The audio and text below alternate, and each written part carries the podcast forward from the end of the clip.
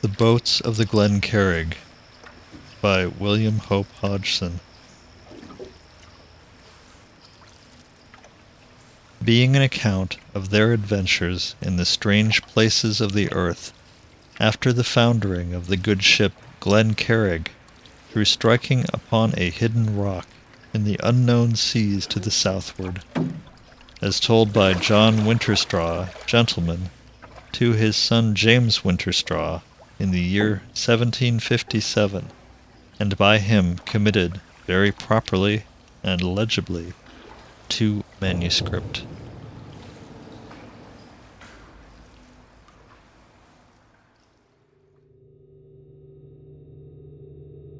Chapter 3 The Thing That Made Search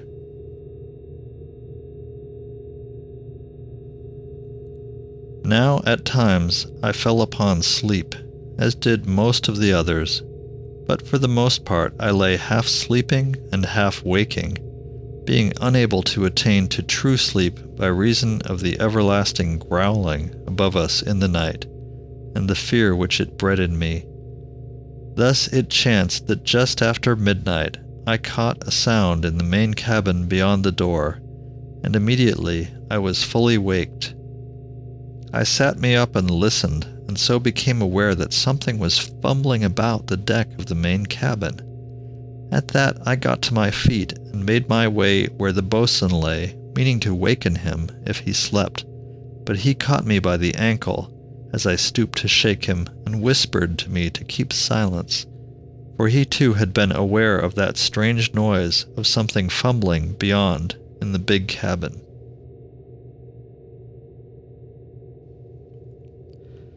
In a little, we crept both of us so close to the door as the chests would allow, and there we crouched, listening, but could not tell what manner of thing it might be which produced so strange a noise. For it was neither shuffling nor treading of any kind, nor yet was it the whir of a bat's wings, the which had first occurred to me, knowing how vampires are said to inhabit the nights in dismal places nor yet was it the slur of a snake, but rather it seemed to us to be as though a great wet cloth were being rubbed everywhere across the floor and bulkheads. We were the better able to be certain of the truth of this likeness when suddenly it passed across the further side of the door behind which we listened, at which you may be sure we drew backwards both of us in fright though the door and the chests stood between us and that which rubbed against it.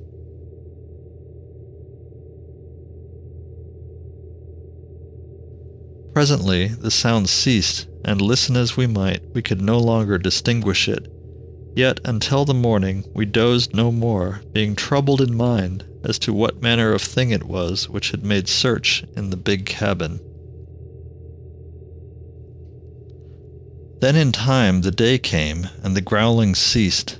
For a mournful while the sad crying filled our ears, and then at last the eternal silence that fills the day hours of that dismal land fell upon us. So, being at last in quietness, we slept, being greatly awearied. About seven in the morning, the boatswain waked me, and I found that they had opened the door into the big cabin. But though the boatswain and I made careful search, we could nowhere come upon anything to tell us aught concerning the thing which had put us so in fright. Yet I know not if I am right in saying that we came upon nothing, for in several places the bulkheads had a chafed look but whether this had been there before that night, we had no means of telling.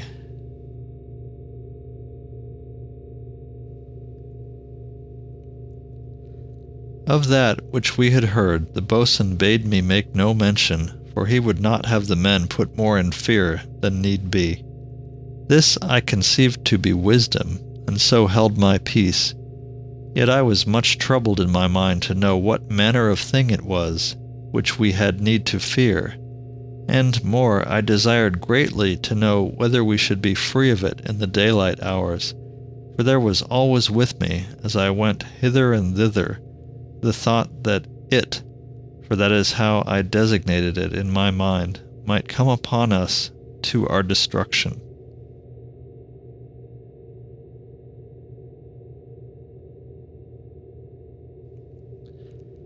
Now, after breakfast, at which we had each a portion of salt pork, besides rum and biscuit, for by now the fire in the caboose had been set going, we turned to at various matters under the directing of the boatswain.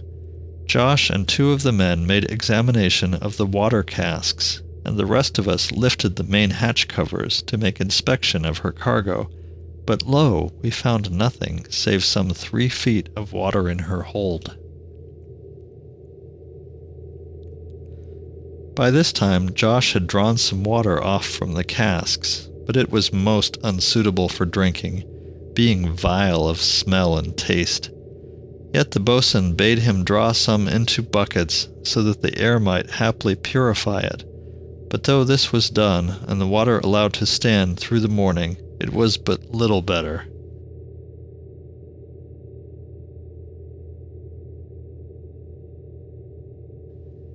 At this, as might be imagined, we were exercised in our minds as to the manner in which we should come upon suitable water, for by now we were beginning to be in need of it.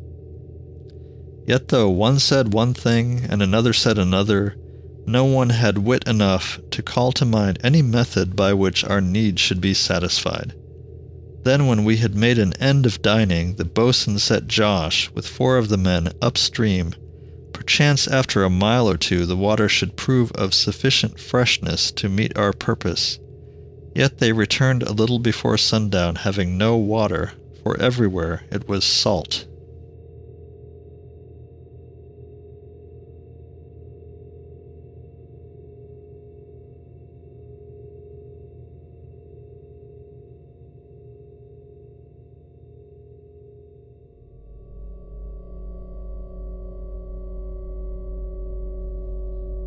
Now the boatswain, foreseeing that it might be impossible to come upon water, had set the man whom he had ordained to be our cook to boiling the creek water in three great kettles. This he had ordered to be done soon after the boat left, and over the spout of each he had hung a great pot of iron, filled with cold water from the hold, this being cooler than that from the creek so that the steam from each kettle impinged upon the cold surface of the iron pots, and being by this means condensed, was caught in three buckets placed beneath them upon the floor of the caboose. In this way, enough water was collected to supply us for the evening and the following morning. Yet it was but a slow method, and we had sore need of a speedier, were we to leave the hulk so soon as I, for one, desired.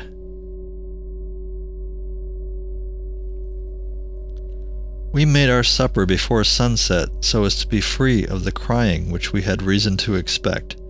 After that, the boatswain shut the scuttle, and we went every one of us into the captain's cabin, after which we barred the door, as on the previous night, and well was it for us that we acted with this prudence.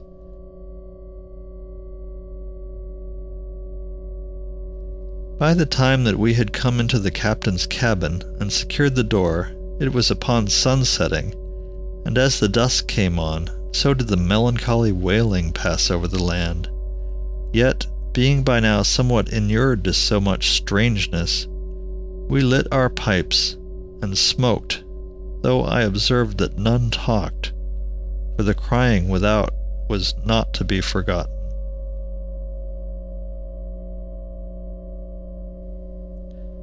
Now, as I have said, we kept silence, but this was only for a time, and our reason for breaking it was a discovery made by George, the younger apprentice. This lad, being no smoker, was fain to do something to while away the time, and with this intent he had raked out the contents of a small box which had lain upon the deck at the side of the forward bulkhead.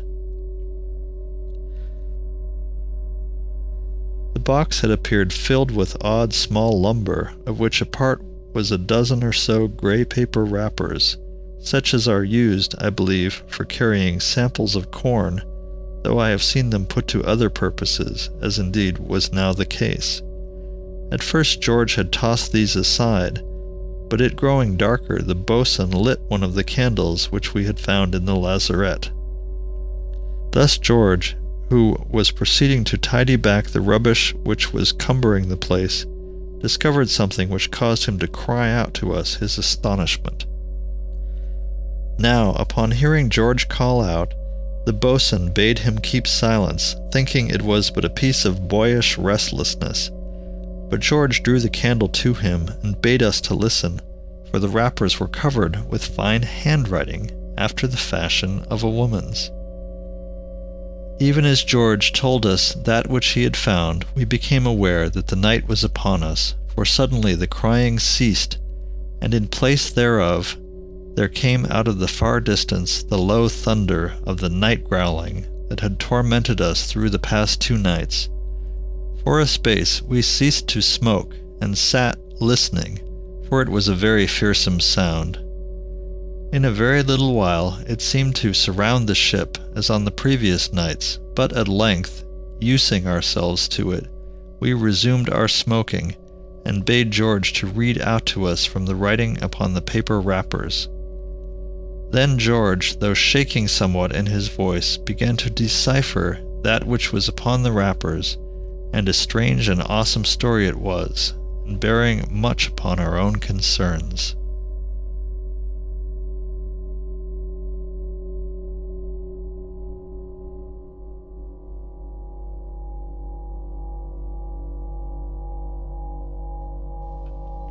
Now, when they discovered the spring among the trees that crowned the bank, there was much rejoicing, for we had come to have much need of water.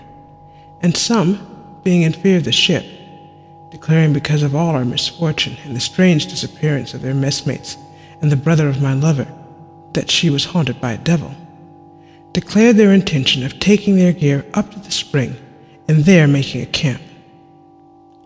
This they conceived and carried out in the space of one afternoon though our captain, a good and true man, begged of them, as they valued life, to stay within the shelter of their living place. Yet, as I have remarked, they would none of them hark to his counseling, and because the mate and the boatswain were gone, he had no means of compelling them to wisdom.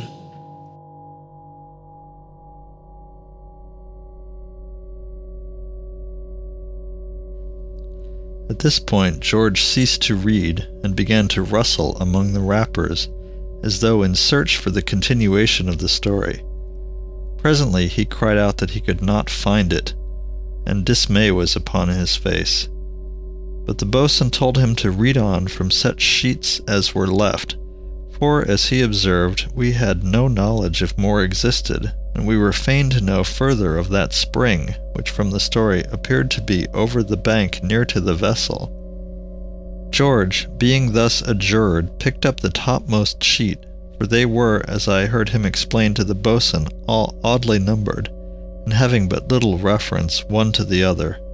Yet we were mightily keen to know even so much as odd scraps might tell unto us. Whereupon George read from the next wrapper, which ran thus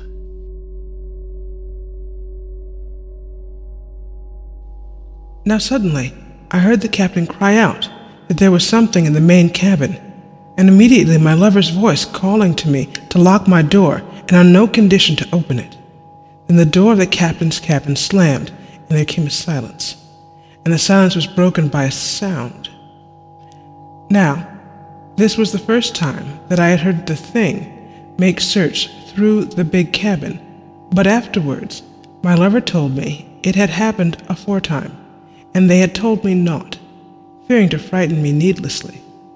Though now I understood why my lover had bidden me never to leave my stateroom door unbolted in the night time. I remember also wondering if the noise of breaking glass that had waked me somewhat from my dreams a night or two previously had been the work of this indescribable thing. For on the morning following that night, the glass in the skylight had been smashed. Thus it was that my thoughts wandered out to trifles, while yet my soul seemed ready to leap out from my bosom with fright.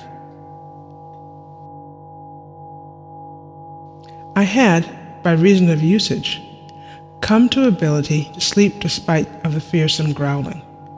for I had conceived its cause to be the mutter of spirits in the night, and had not allowed myself to be unnecessarily frightened with doleful thoughts. My lover had assured me of our safety, and that we should yet come to our home.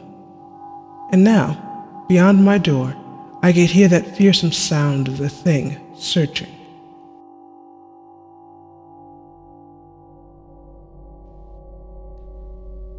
George came to a sudden pause, for the boatswain had risen and put a great hand upon his shoulder. The lad made to speak, but the boatswain beckoned to him to say no word, and at that we, who had grown to nervousness through the happenings in the story, began every one to listen.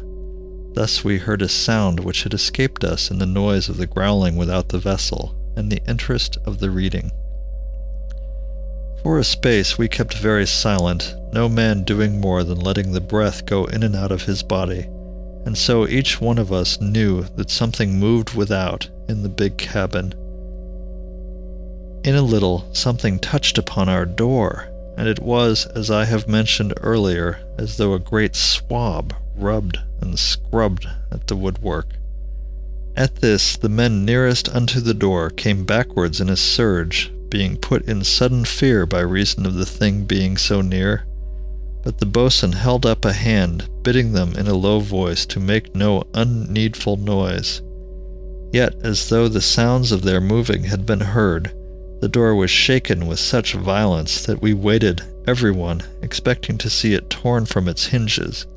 But it stood, and we hastened to brace it by means of the bunk boards, which we placed between it and the two great chests, and upon these we set a third chest, so that the door was quite hid. Now I have no remembrance whether I have put down that when we came first to the ship, we had found the stern window upon the larboard side to be shattered, but so it was, and the boatswain had closed it by means of a teak wood cover, which was made to go over it in stormy weather, with stout battens across, which were set tight with wedges. This he had done upon the first night, having fear that some evil thing might come upon us through the opening, and very prudent was this same action of his, as shall be seen. Then George cried out that something was at the cover of the larboard window, and we stood back, growing ever more fearful, because that some evil creature was so eager to come at us.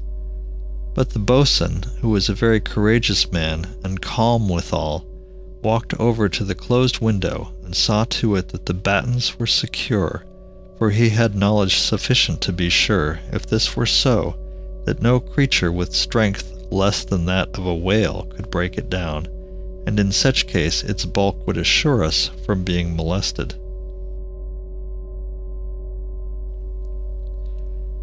Then, even as he made sure of the fastenings, there came a cry of fear from some of the men, for there had come at the glass of the unbroken window a reddish mass, which plunged up against it, sucking upon it, as it were.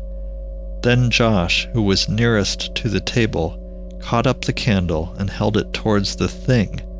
Thus I saw that it had the appearance of a many flapped thing, shaped, as it might be, out of raw beef but it was alive.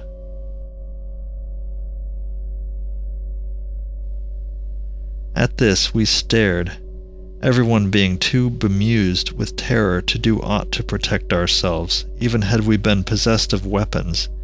And as we remained thus, an instant, like silly sheep awaiting the butcher, I heard the framework creak and crack, and there ran splits all across the glass, in another moment the whole thing would have been torn away and the cabin undefended, but that the boatswain, with a great curse at us for our land lubberly lack of use, seized the other cover and clapped it over the window.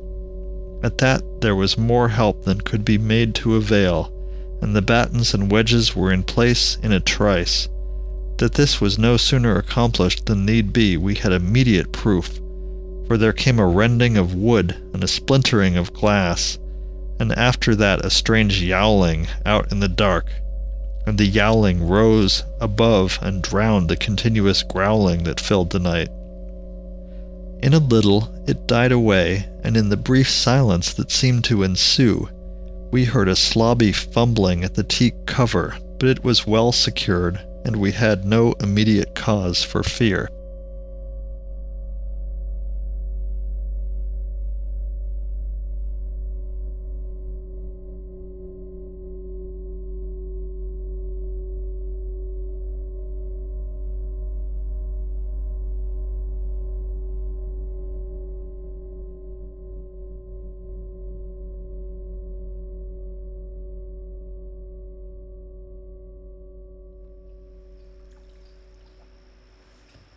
You've been listening to The Boats of the Glen Carrig by William Hope Hodgson, read by Paul R. Potts. This audio recording is made available under a Creative Commons Attribution Non-Commercial Share Alike 2.5 license. Find out more at creativecommons.org. Links for the project can be found at thepottshouse.org. Music for Chapter 3 is by Cordell Klier from the album Emissary. This work is available from darkwinter.com. Sound effects are taken from the album Thaw, field recordings from Minnesota, available at wanderingear.com.